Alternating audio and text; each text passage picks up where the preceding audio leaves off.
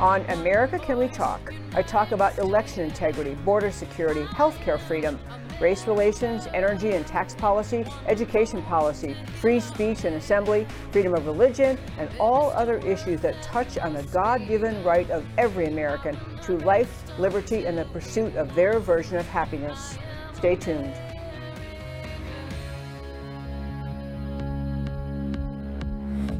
You your tolerance, but lecture me. Is there no end to your own hypocrisy? Your God is power, you have no shame. Your only interest is political gain. You hide your eyes and refuse to listen. You play your game. Coming up next, America Can We Talk with your host, Debbie Georgatos.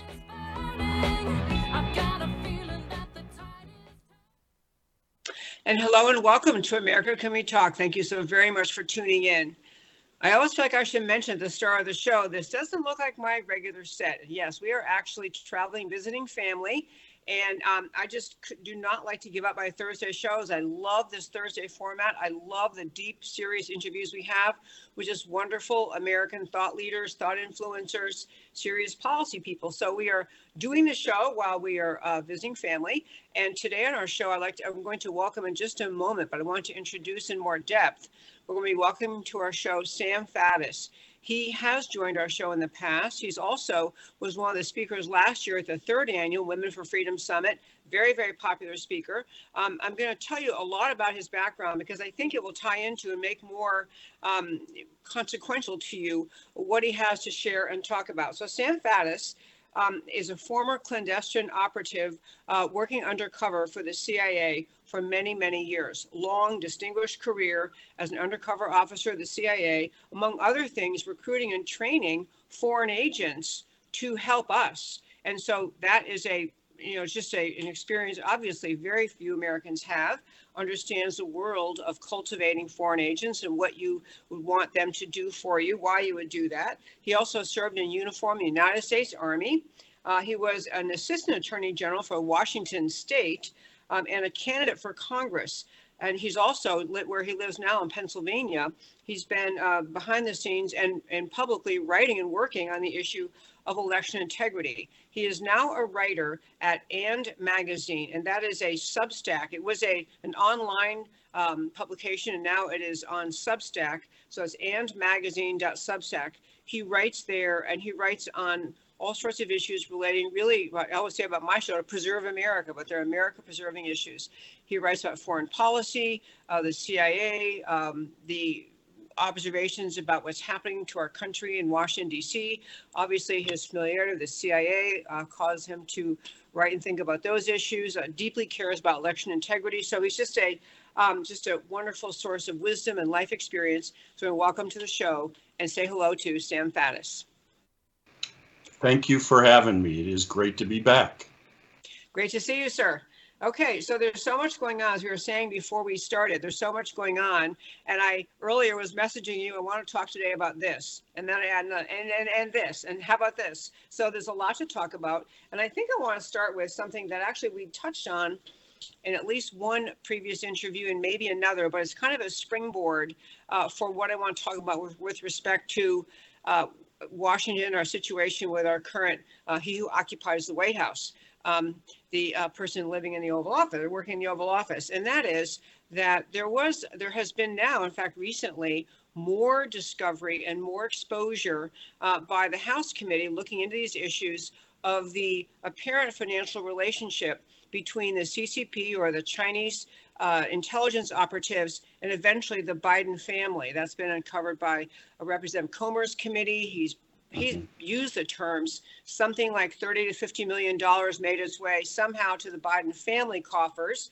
Uh, numerous people in the family receiving money, and um, this just seems to me the kind of thing that if the roles are reversed and there we had a a conservative president, we had a Republican president, we would have a lot of media attention all across the board. People saying, "Wow, this looks looks really bad." So, um, but we don't obviously have that. We have on the conservative side, we have concerns being raised, and kind of everybody else seems to be asleep at the wheel in Washington, not too concerned. So, I want to start with now that I've said that because there was conversation about why it is the CCP would want to be funneling money to the Biden administration. Could you tell our audience a little more about your background, your work in in cultivating agents within foreign countries to work on behalf of America? Kind of what's your history in that, and just a little summary of what that involves. Right. So I was, to use CIA speak, a case officer, an operations officer. Okay. What normal people uh, with normal lives would call a spy. CIA doesn't doesn't.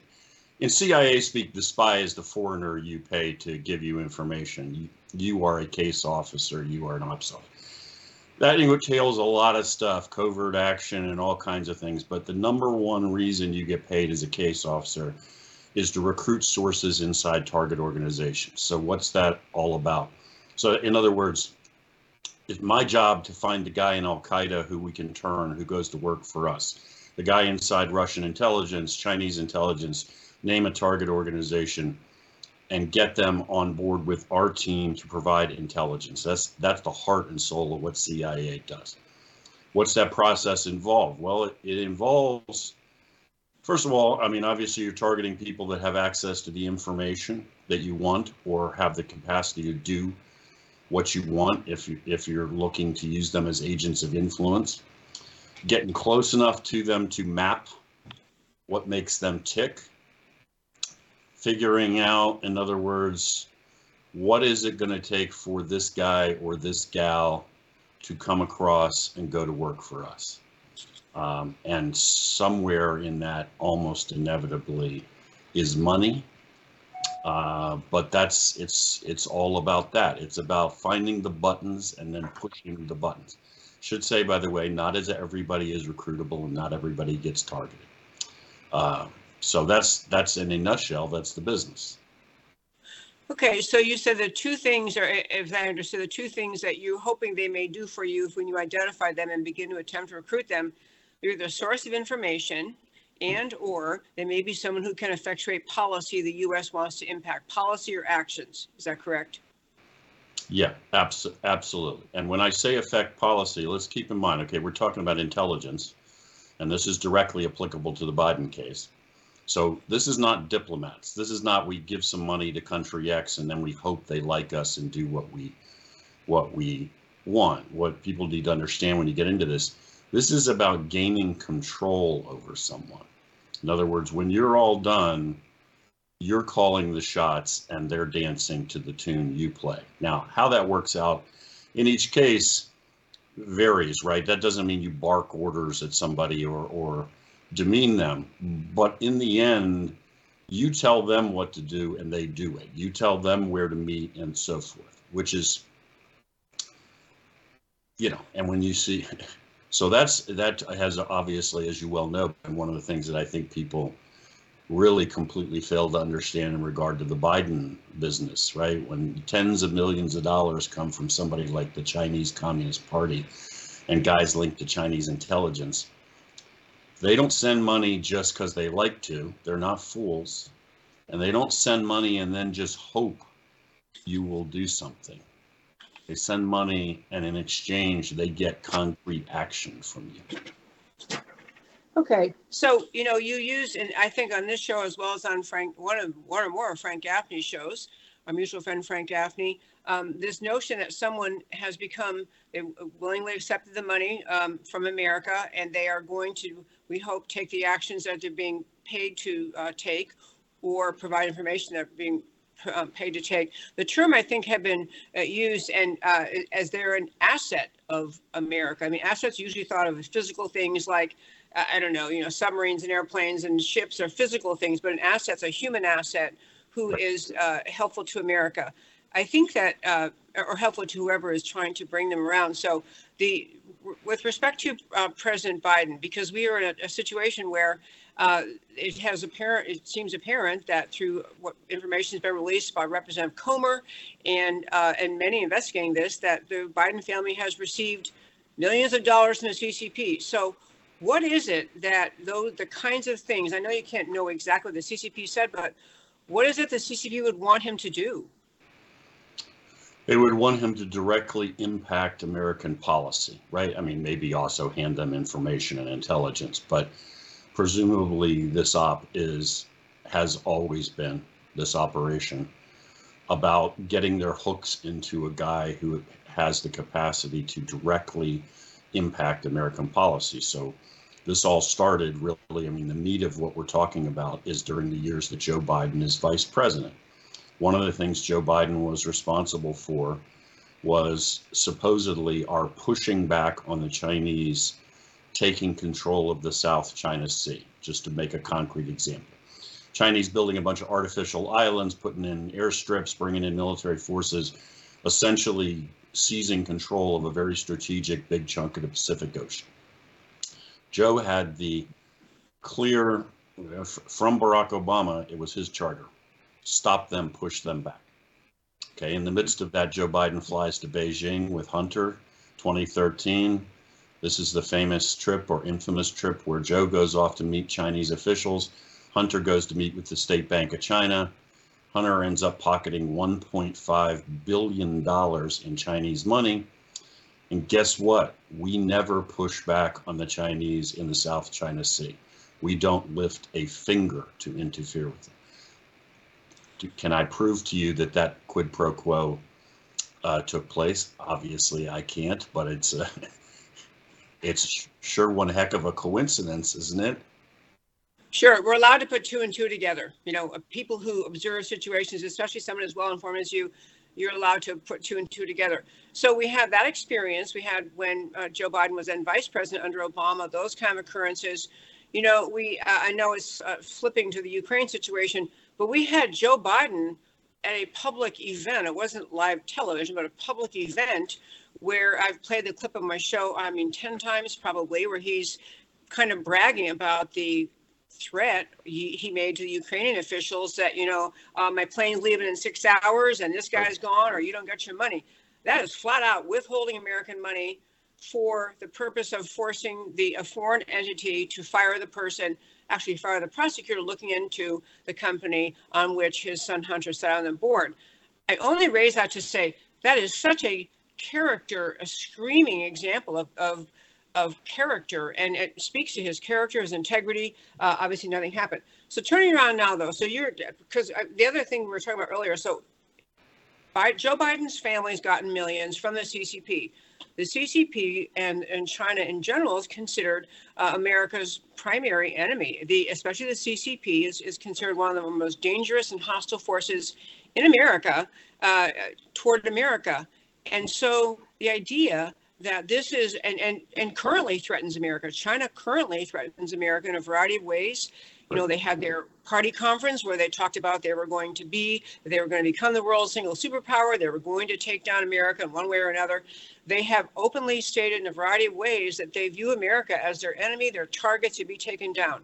So now that I've loaded all that up, isn't this as close? This is essentially taking money from America's enemies to effectuate policy.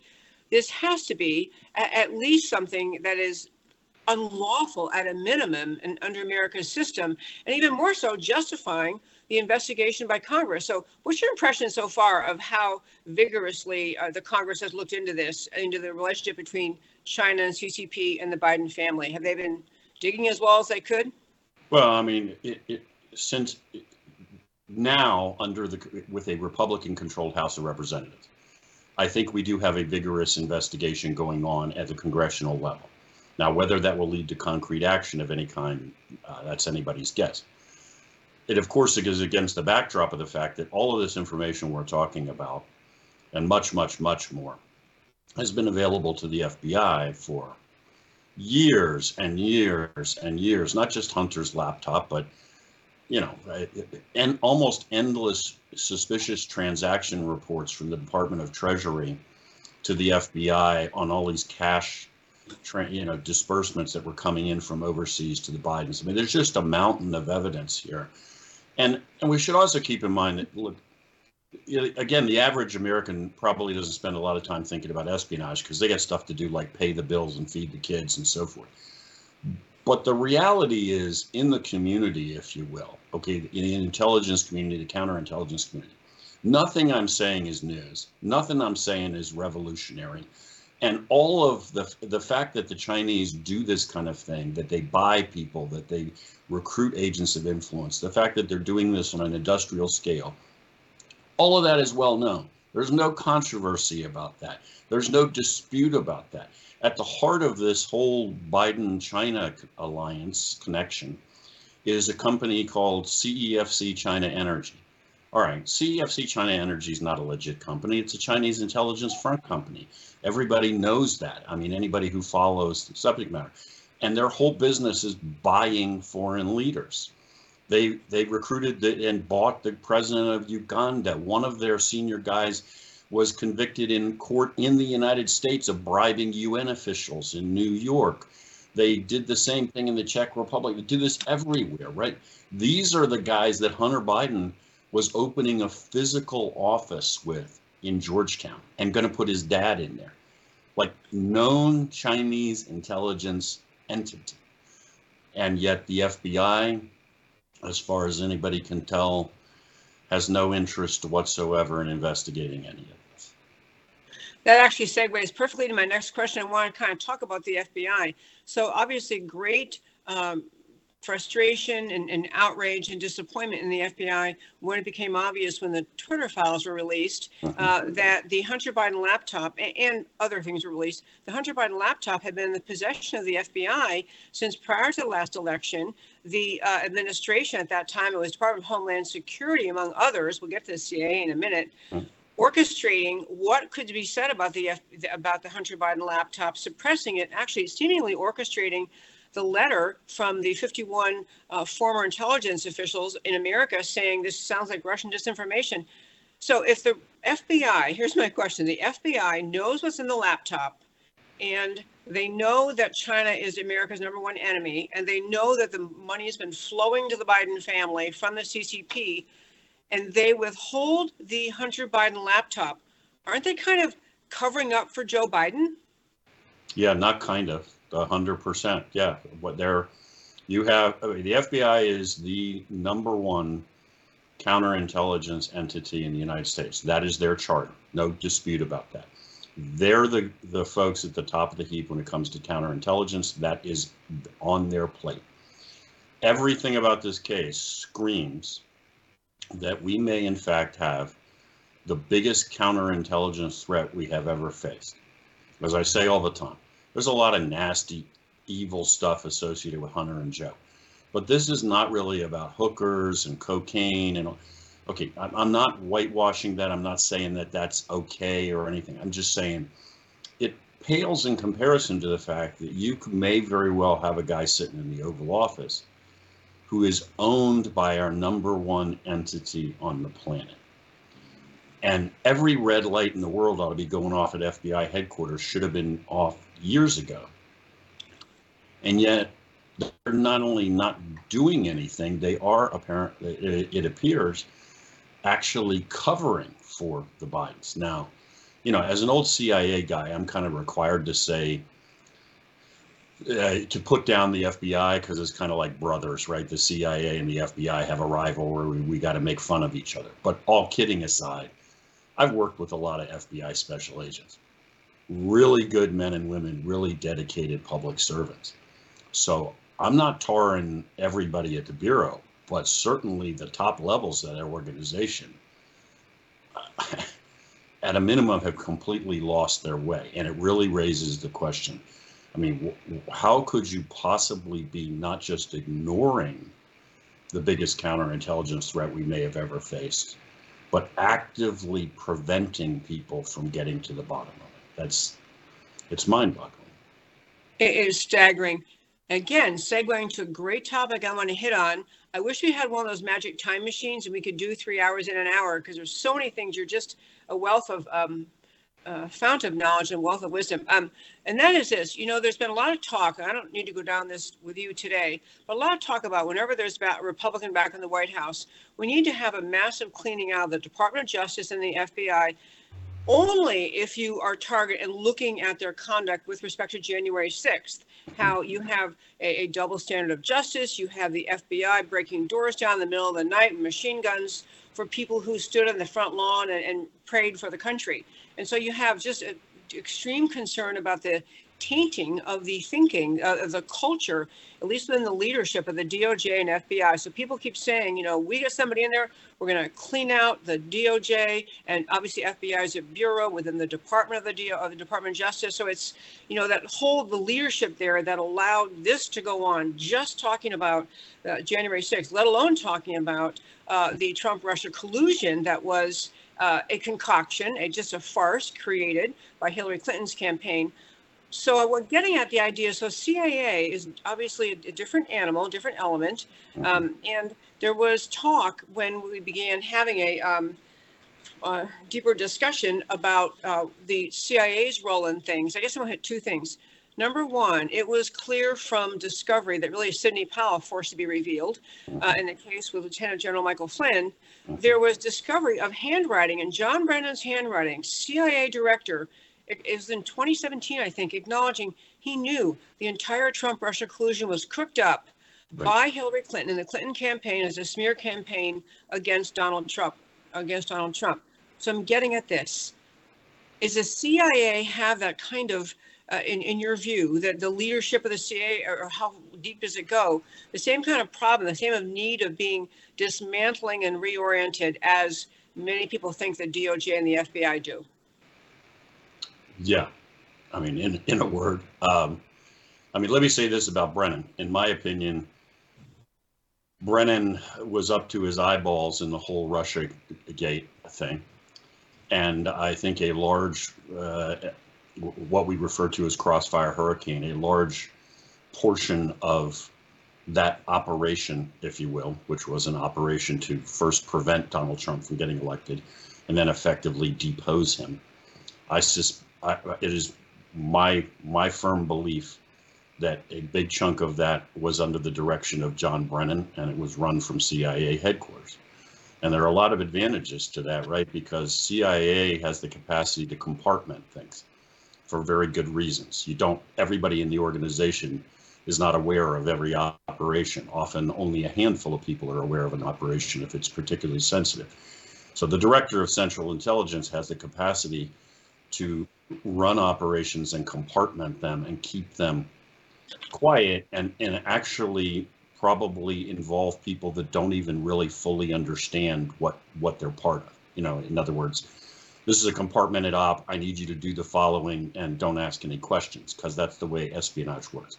On the broader question you asked, yeah, uh, it uh, certainly the, you need a, a to clean house at the Central Intelligence Agency. I think you have two problems. It has become politicized, and uh, it is also not particularly effective. We are obviously not getting the intelligence we need. So we got people playing in domestic politics, which they shouldn't come within 10 miles of. And meanwhile, we get no warning that a virus is coming out of the Wuhan lab. And four years after it happens, the best assessment you can give me is we still don't really know what happened four years ago. So what does that tell you? That tells you we don't have a single source inside those programs, inside that lab. Nobody was talking to us. That's what are you getting paid for? Um, so yeah, you need to clean house, but yeah, the the first the first prerequisite is you need to send somebody there that understands the beast, because otherwise they will be led around by their nose and played. And we've seen a whole succession of directors like that. And then whoever goes there has to have the backing of the President of the United States to do whatever is required to fix it. In other words, to walk through the front door the first day and say to X number of senior officers, your services are no longer required. You're out, these guys are in. And then at the first sign of any resistance to cleaning the place, fire as many more people as need to be fired. Now, I will say to you that I suspect that if you sent somebody there that did that and started tossing out those folks and told everybody to get back to work, the rank and file would probably start cheering in the hallways, to be quite honest. I think they would say, good Lord, finally, can we get back to doing the nation's business and stop with this? Because I think that's that you still got a lot of good people. I am thrilled to hear you say that and not surprised. I mean, you know, you think about someone who would be of the character and quality to want to serve the country in the CIA. I mean, there are plenty of other career options for smart people. And the idea that you would choose that, you have to have some sense of patriotism, just love of this country and wanting to protect it. And the CIA is being one avenue of that kind of protection. So I want to go back to, you know, in fact, it's a funny thing. Someone who knew you were going to be on the show today actually uh, texted to say, well, if you're going to have him on, ask him if he were to be appointed head of the CIA, what is the game plan, you know, in the next administration? What is the game plan? And you started to step down that path. I mean, there are just certain high level people. You'd have to have someone like you understands, as you say, the beast, the whole entity, willing to let people go who don't want to go, who actually like being there. And so you'd have to be making some tough decisions. And then moving forward, it's to me, I mean, when I look and I, I know or understand more about the DOJ and the FBI than I do about the CIA because I understand the rule of law and I, I understand at some level what the, the Department of Justice is supposed to do. But I think in the, along the path of CIA's history, you know, they got founded after World War II, you know, to kind of protect America, to be sure about what communists were all, about, what they're going to do and where they're headed. And I am speaking out of school and saying I, I, or my assessment without being an expert is somehow along the path, they got more convinced their job was to either protect the current administration or ultimately it seems like it's very leftist. I mean, John Brennan, I believe, is quite leftist in his political views, and it became more political than just that that pure idea of its founding. So how do you weed all that out? Well, I mean, I, I think probably from you would have to walk through the door on day one and you would have to effectively decapitate a certain portion of the organization. Which is not me saying we're really going to go cut off heads before somebody starts quoting me out of context. But you know, you're going to have to go in and just say, okay, here's the the top tier of of individuals, and uh, thanks for playing. You guys are gone, and bring in and bring in the right people. And then it's a matter of communicating very clearly and directly. We're going back to doing the people's business and then demanding results. So, you know, okay, day one, uh, everybody involved in China ops, I need you up here on the seventh floor. List for me the assets we have in China and what their access is. And then the, when the answer, which will inevitably be shockingly few and shockingly little access, then it's a matter of, okay, well, then you don't, you're fired also. And let's bring in somebody and make clear to them, you are not here to push paper. You are not here to collect a pension, uh, earn a pension. You're here to achieve results. And if you can't achieve results, if you can't tell me something better than you might be able to find Wuhan on a map, we're pretty sure that North Korea is still north of South Korea, uh, well, then you don't need to be here.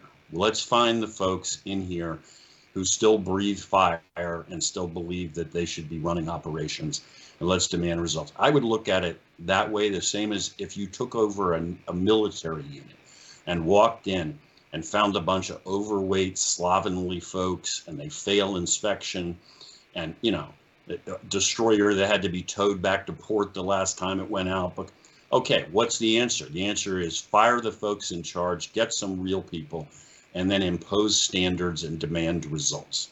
And that's the key. You know, you're not here just to occupy space. You're not here to play American domestic politics. You are here to climb inside Xi Jinping's ruling circle in Beijing. So almost before the Chinese Communist Party knows what his plans are. We know. That's the, your job. That the president of the United States wakes up every morning and has that kind of advanced intelligence and that clarity, right? Um, and that's that's back to basics in a lot of ways. But again, the, the first predicate of that is it's got to be somebody who knows the puzzle palace because they will lead you around in circles otherwise.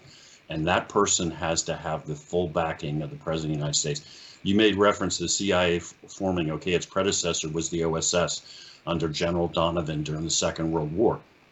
Donovan faced a lot of resistance. Why did he succeed? Because Franklin Delano Roosevelt put him in place, and everybody knew that Donovan had a direct line to the Oval Office. So if you didn't like what he was doing, See the big man. you were going to have to be prepared to say that to FDR, and uh, you know that that that's how that worked. You're going to need the same thing because yeah, you will face resistance. There will be all kinds of people that think they can slow roll you and and foot drag and play games, and they'll just have to be removed. Love that. You know, I mentioned earlier there was an article. I think I sent you a link to, but the gist of it was they were talking about being um, the the role that the federal government decided to play in suppressing communication or suppressing speech in America uh, with respect to the Hunter Biden laptop, what things are put out on Twitter, and there's reference to CIA participating in this planning of the suppression of speech on Twitter. Yeah. Just just to be clear, the the goal of the FBI is kind of domestic law, not kind of domestic law enforcement. CIA is kind of foreign. So, is there any legitimate role that you could see for the CIA being involved in suppressing spe- sus- suppressing speech on American social media? No, none, and you shouldn't be within 10 miles of it. And if somebody gave you an order to do something like that, your answer ought to be uh, no. I, I had this conversation with a former boss of mine several weeks ago, who's also a retired senior agency guy, and we were talking about look in the course of our careers, if somebody had had told us to do any number of these things, what would the response have been? Response would have been, "I'm not doing that. I don't. I'm not your secret police, and I don't. and By the way, I have a charter on behalf of the U.S. government if I'm running an op directed to break law abroad. I mean, if I'm committing espionage abroad, I'm probably breaking the locals' law. I have no approval to break U.S. law ever. We, the CIA has no license to do that or to violate the Constitution. And again, they shouldn't be within 10 miles of American domestic politics. They, I mean, when when I served, that would have been uh, it's just such a violation of such a cardinal principle Yeah. that people would have recoiled at the thought. And maybe people these days find that hard to believe, but it's absolutely true. Somebody suggested such a thing, you'd be like, I'm not doing that. What are you going to do? Fire me? Okay, fire me. I mean, whatever. But I'm still not breaking U.S. law or violating the Constitution, and I'm not your secret police. I absolutely love your answer, and I actually think you know I, I feel heartened a bit that you said that within the CIA ranks uh, below the top levels uh, who may have been swayed by the kind of thinking and, and conduct that John Brennan and others allowed, that there's a, a wide swath of people who are um, who have a clarity of the CIA's mission in mind and really want to do that and they have love of country. I, I, I hold out hope that there's that's true in other agencies because I do think that as as we continue to see the corruption of Washington uncovered by the House committees, that that- thank goodness for that slim majority and their capacity to create committees that investigate things like weaponization of the government. I really I want to hold out hope that within many of those agencies there's a um, you know there, there's a swath of patriots who want to get back on track. But I want to change uh, tracks if I may because you have so many great um, stories out there in your columns. And for all of our listeners, I really encourage you to go to the Substack, uh, which is a Substack written by um, Sam Faddis, our guest today, and as in the word and, and magazine.substack.com. Just wonderful articles, thoughtful, just, just always well written. One you had, um, I guess last month, uh, you were writing about the, ta- I'm sorry, laughing, Biden lies. You could just, that could be the caption, but Biden lies and says Taliban helping us fight Al Qaeda. His lies are going to get a great many people killed. You know, the whole Taliban development under the Biden administration, because of our unjustified and, and ill-planned departure out of out of um, Afghanistan, what's going on there? What did what did Biden say, and how is what he's saying endangering people over there? Well, Biden said, uh, and I got to tell you, I mean, he says a lot of insane and, and patently false things, but this has got to be right up there. You know, he, he, he said that the Taliban is helping us fight terrorism now, and they're, they're helping us against Al Qaeda. and he, he managed to do that with a straight face. I that that's remarkable. So I mean, you know, it's hard to know where to start, right? I mean, first of all, the Taliban are terrorists, and a a significant number of the senior leadership of the Taliban in Afghanistan are in fact on are wanted criminals. We have we the United States have prices on their head. So uh, you know, a number like Siraj Haqqani, I think his his bounty is five million dollars, and he's the Minister of Interior, I believe, at the present time. So they are they are themselves terrorists, and in fact, a number of them are designated terrorists with literally multi-million dollar bounties issued by the U.S. government on their heads. So the idea that they're helping us against terrorism is insane. The reality in Afghanistan is this it is once again a terrorist safe haven. There are any number of groups operating there, but let's just start with Al Qaeda, since they're the guys that killed almost 3,000 Americans on 9 11. They are back. They are there in very large numbers. They have training camps. They enjoy complete freedom of maneuver. They're not hiding from the Taliban. In fact, there are a number of senior Al Qaeda officials who are actually holding positions in the Taliban government. So it's kind of like there's no separation. Now, also keep in mind that the Pakistani Taliban, operating inside Pakistan, has is waging war against the government in Islamabad. Their express goal is to topple the government in Islamabad and establish a carbon copy of what exists in Afghanistan and Pakistan. The Pakistani Taliban is being trained by the Afghan Taliban. They're being trained by Al Qaeda. They're being equipped the weapons that Joe left in Afghanistan are now showing up in firefights. So the Pakistani Taliban attacks police stations and security force stations in Pakistan on a regular basis. And now, in many cases, they outgun the Pakistanis because they have our night vision gear, our weapons, all sorts of capabilities, courtesy of Joe. And just to, you know, just to, because that's not horrible enough, let's keep in mind that Pakistan is a nuclear weapons armed state. So if they topple the government in Islamabad, they will also gain control over, let's call it 200 operational nuclear weapons. The exact number is classified. But the Pakis have functioning nukes and they can put them on planes and put them on missiles. This is not aspirational. So that's what's at stake here a very real possibility that Al Qaeda the Afghan Taliban, the Pakistani Taliban are going to become a nuclear armed threat to the United States. What are we doing? We're doing nothing to stop them, not one blessed thing. So what if you had a U.S. military, you know, we could go off the U.S. military itself, but leaving them aside, what if you had a U.S. military leader, strategist, uh, who could say, you know, we're in a terrible situation because of in all the circumstances you just described, because we pulled out of Afghanistan, we left all the equipment and weapons. What could we do at this point? I mean, I, I'm, believe me, not excusing our failure to do something, but it seems right. extremely dangerous and, and almost an impossible situation for us now that we're out. I, I mean, what should or could America do? Well, I mean, you're right. We have allowed the situation to deteriorate so badly, right? That, that uh, you know, what are we talking about? I mean, I don't think anybody at this point is is really up for the idea of putting people back on the ground in Afghanistan. What could you? Here's a place to begin. How about we hit all the terrorist training camps in Afghanistan? How about the car part, the places where we can see from overhead that you've got hundreds and hundreds of American armored vehicles parked up now under the control of the Taliban. All of those things can be hit. All those targets can be hit, by the way, with essentially no risk whatsoever to a single American serviceman, right? Those can be hit via missile strike.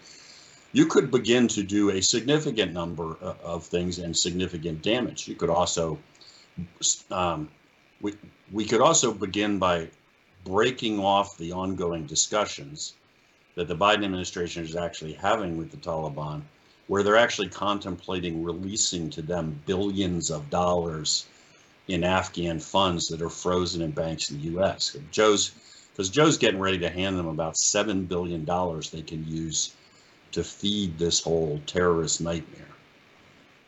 Okay, I, I- get speechless, but I can't do that because we're on, we're live here. But so if, if Joe Biden is considering releasing something in the range of seven billion, I, I really don't care who, wh- whose it was. I mean, I don't care whether it belonged to Al Qaeda or the Taliban or both of them. If you have terrorist money we've taken control of and they can't get access to, any release of that money. I mean, you could imagine some, you know, someone hearing the situation in the dark and not understanding the party saying, well, you know, if it's their money, you got to give it back. This is releasing billions of dollars to people who mean great harm, if not absolute destruction of America. And the idea we're even talking about that. So, doesn't within Joe Biden's circles uh, in Washington, is there anyone you know of who would be or who is or should be, you know, tapping him on the shoulder and say, this is really, really bad? I mean, does he have any advisors helping? And what in the world, what is the argument that this would be a reasonable step, that this would not endanger America? Well, you're, I mean, you're 100% right. There is no reasonable reason. No, nobody with a lick of sense would think it is a good idea to hand a bunch of terrorists $7 billion. Now, why does it get pushed? It gets pushed with this idea that they're going to use it for humanitarian purposes. They're going to feed the Afghan people. Okay, the, money's not going to end up in the pockets of the Afghan people. They're not going to feed orphans with it. They're going to buy explosives and weapons and blow things up with it. Um, is there anybody that I think exists within the Biden administration with that degree of common sense? Uh, no, I don't think you're getting any pushback at all on any of these issues. I, I, I talk to a bunch of Afghan opposition figures on a regular basis. They're always asking me, like, who should we reach out to in the Biden administration to try to get them to do X, Y, and Z? My response is, look, I'm just going to give it to you straight, man. There's nobody in the Biden administration who's on our side in this. I mean, if they thought they could get away with it, if they they would have given the seven billion dollars to the Taliban a long time ago, if they were not sensitized to the fact that that might cause a firestorm. And as soon as they think they can get away with it, as soon as they think people are not paying attention, or or they think they can slide it by the American people, I, I absolutely I believe they they will do that. They will hand them the money. They will release them from sanctions. Um, I mean, look. At, I, I made reference earlier to this business about where we have armored vehicles parked and how you could destroy those things. Okay, that has been true since the fall of Kabul, right? Mhm. I mean, we Right. built all those bases and we parked all that stuff there, and we know where every location is, and you can see it all with imagery from space, and you can hit it with missiles and bombs with platforms that the Taliban has no capacity to, to do anything about. So we have affirmatively decided every day since we left Kabul to allow the Afghan to, to Taliban to have that. Just because they captured it doesn't mean it had to stay intact. Blow it all up. Could have blown up every base that we left behind. We, we gave them Bagram Air Base, a massive facility that they're now turning over to the communist Chinese, from which the communist Chinese can base aircraft and destabilize all, all of South Asia. Again, we built it. You can see it on commercial imagery. It's it's not hard to find, and you could hit it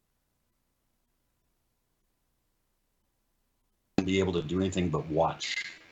And yet we allow it to stay intact. simply staggering. You know, a small point about people saying, well, you know, you said, well, they might, some someone might argue, well, they're just going to use it to feed the orphans or to help them. You know, if we want to feed the orphans or help the Afghan citizens, airdrop food. You can do a lot of other things if you want to help the people. The idea that there's anyone sucked in by that impression, we're just trying to help I, I- I can hardly stand it.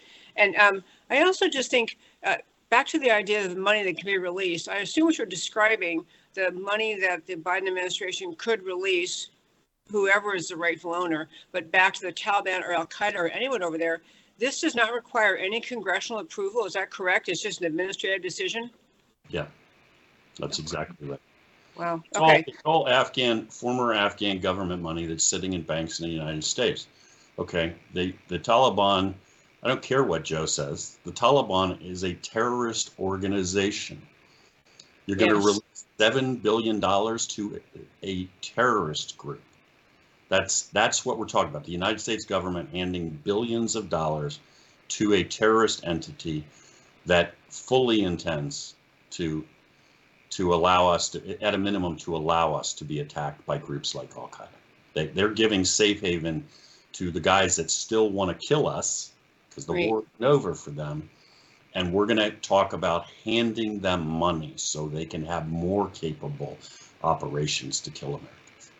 It- It's staggering. I mean, honestly, if someone wrote this as a book 20 years ago, you'd think, well, that's not going to happen because America wouldn't have a president like that. You mentioned earlier about, uh, you know, the question, could anyone point to an, uh, any conduct uh, by the Biden administration intending to help or make life better, or you help Americans, or, you know, to stand up against CCP, and, and you know, you, you can't point to one. But I want to switch, or we, no one can. I want to switch to the border. You wrote a great piece, I guess it was in May, but you were talking about how, and we've had other border experts in the show talking about this, but you wrote about it really well. Your article was called Hundreds of Fighting Age Chinese Males Are Entering the Country Each Week. We have no idea why. As another example, if you were the president of the United States, you're committed to your oath of office to protect the American people. You know, you wouldn't be sending $7 billion to the Taliban, and you wouldn't continue taking money from the CCP, and you wouldn't comport with CCP's demands on you but you also would not allow Chinese military age men to enter our totally unenforced southern border. And I, I, I obviously, Mike, it's more of a rant than a question, but you wrote really well about it. You know, wh- what is your reaction as a former CIA operative, as a patriot? I mean, is there any good reason you can see for the uh, Biden administration's abandonment of the southern border? No, there is no good. I mean, look, we, what Americans need to understand is, in effect, we don't have a southern border anymore, right? I mean, you can maintain the fiction and you can look on a map and there's an imaginary line. But in reality, we gave, we have stopped controlling the southern border. So anything, people ask me all the time, because I did a lot of weapons of mass destruction work in the agency, you know, what kind of threats could come across the border? My answer is always, I don't know, anything you can think of. What would stop it? Nuclear weapons, chemical weapons, biological weapons, teams of saboteurs. If you can imagine it, it can come across the border. In fact, not just can come across the border, but you don't know that it hasn't already come across the border. And the Chinese military age males is just one piece of it. And I should add that, I mean, the guy who's really been all over this is Michael Yon, who is a good friend of mine. He's down on the border again, former SF guy, the top combat correspondent the Americans America's probably ever had, and just lives in the field. And Yon has spent decades with the American military in the field. And as I said, he is a trained former SF guy, special force guy himself. So he knows of what he speaks. And what he talks about is look, I'm down there and I'm watching these guys, these Chinese, come out of the bush, come out of the jungle, whether it's Mexico, Panama. Everybody else coming out is half dead, starved. Some of them do die, barely hanging on. I'm watching squads, you know, 10, 20 guys come out, all fit military age Chinese males, all in good order, all their clothes in dry bags inside their backpacks to make sure that once they get across the border, they can change into crisp, clean clothes. He said to me, I was talking to him, I don't know, probably a month ago about this. He said, Look, I feel like I'm back at Fort Bragg, by which he means I feel like I'm back in special forces because that's what I'm looking at. I'm looking at a bunch of really squared away guys moving as a group, really have their stuff together, not phased by a difficult overland trip. They're ready to rock and roll. And what are we doing? And, and by the way, let's keep in mind, somebody gave them a big chunk of change to transport them all the way from China, usually to Ecuador, and then some Panama or someplace.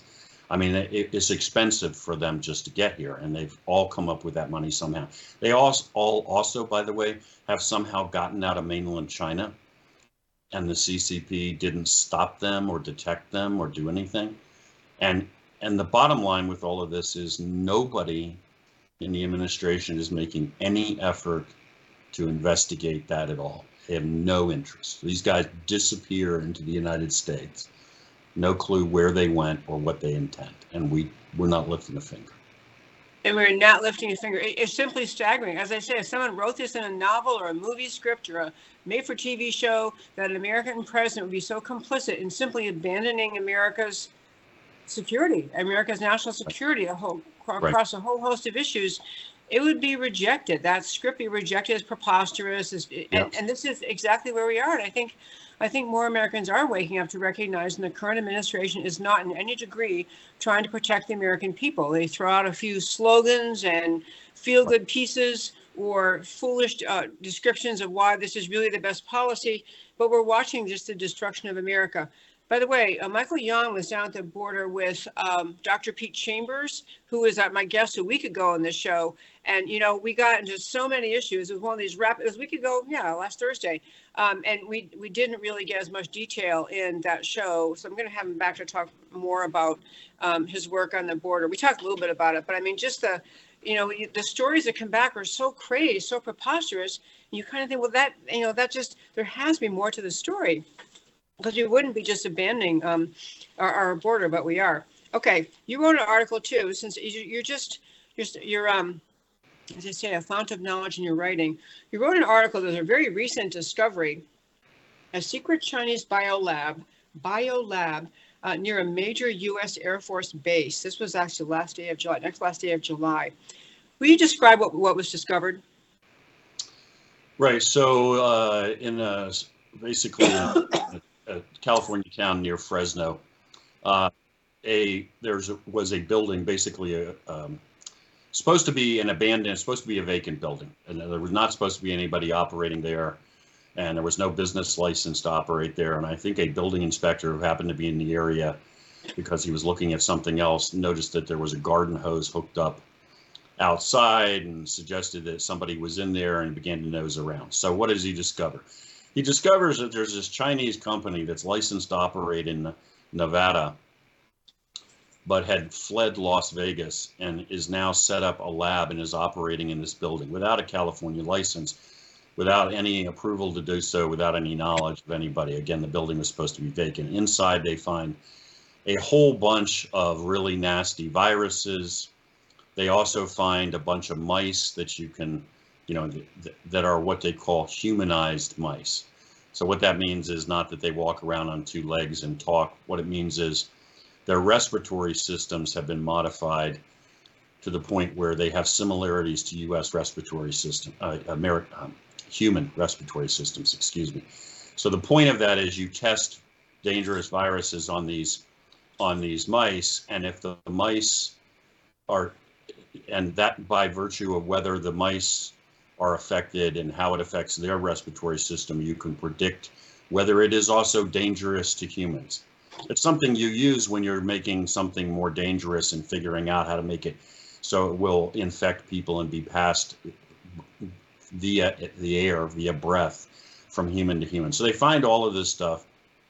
Um, any effort to run down what this company is really about sort of runs into st- a stone wall, a lot of addresses that lead nowhere and phones that don't work and so forth. About 40 miles from this place is a uh, naval air station. I think it's called Lemoore, and it's called it's the what they call the master base for all F-18s for the U.S. Navy in the Pacific Theater. And what that means is this: the F-18 is the primary carrier-based strike aircraft for the U.S. Navy. So if you're talking about going to war with China and sinking Chinese ships and hitting targets, the aircraft that are flying off a carrier that are going to carry out that mission, those are F-18s. That's that's this is the this these are the teeth of the U.S. Navy in the Pacific. All of the aircraft base out of there. So if the USS Nimitz, which is an aircraft carrier, goes to sea, squadrons fly from Lemoore, land on the Nimitz, deploy with the Nimitz, and then when they come back from sea, the squadrons fly back to their home base, which is Lemoore. But it is literally the base for every F 18 squadron the US Navy has in the Pacific Theater.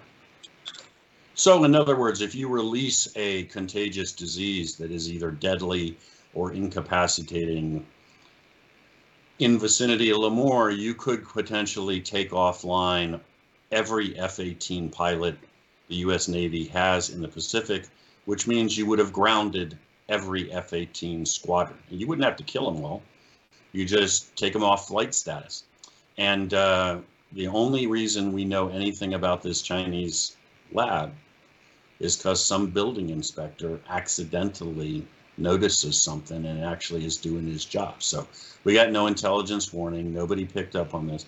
And as it stands right now, as far as I can tell, and I've been digging into this with a bunch of other folks for some time now, nobody has gotten to the bottom of this. So we still don't know whether this is a fly by night Chinese company cutting corners operating without a license, or if this is in fact a Chinese guys that are prepared preparing for a Chinese bio attack on the United States. I'll get another good friend of mine, Dr. Hatfill, who's one of the preeminent bio experts in the country, particularly bio warfare. One of the things he noted the other day that I had I had missed, he said, you know, these mice that they found are really, really expensive. Like, you know, you can't go to your pet store and buy a humanized rat.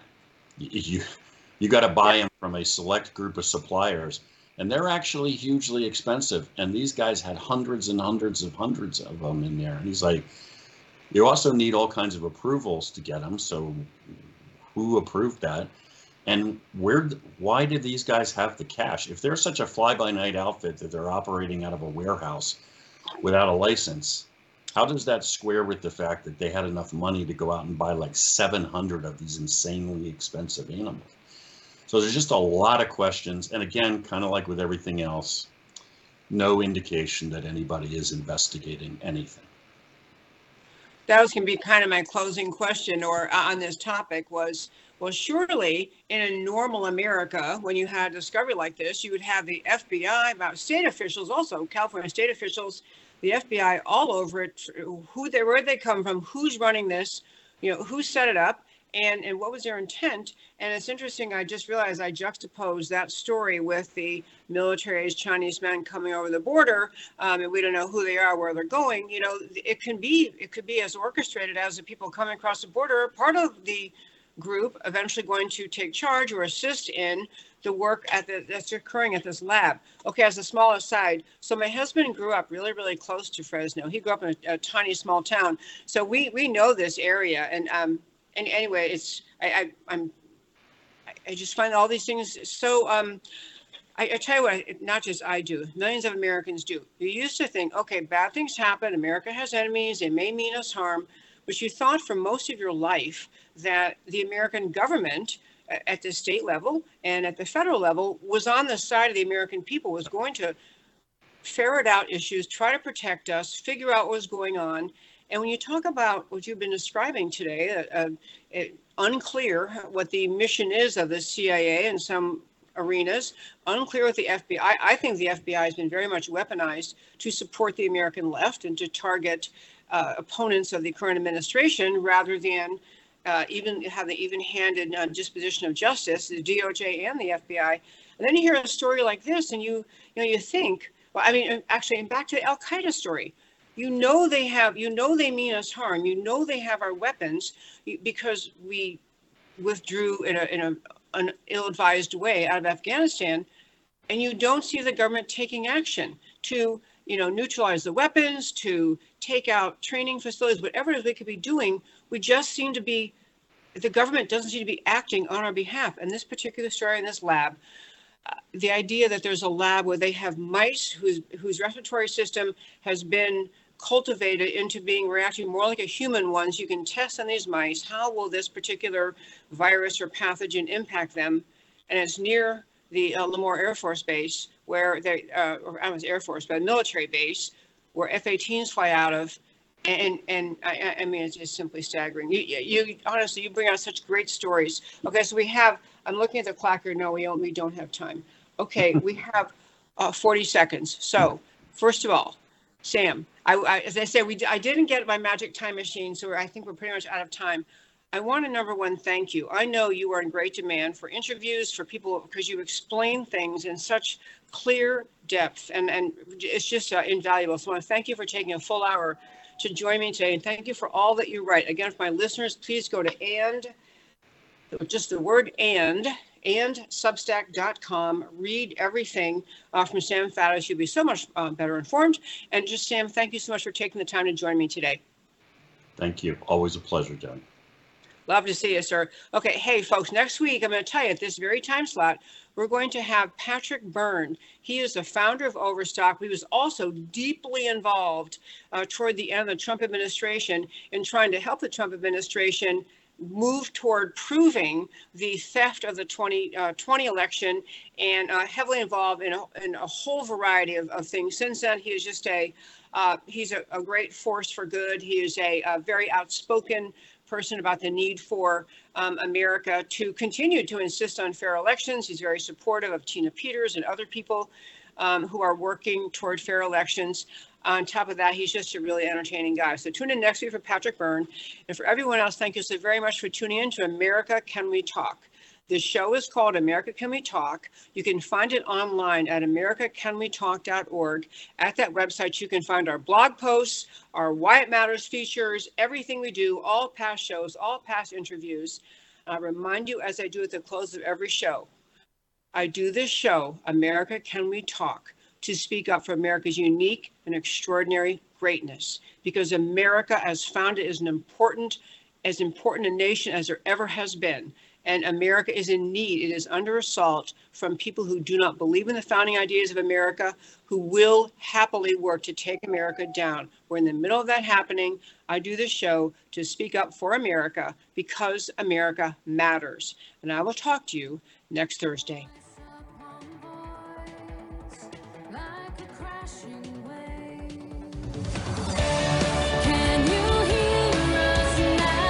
America, can we talk?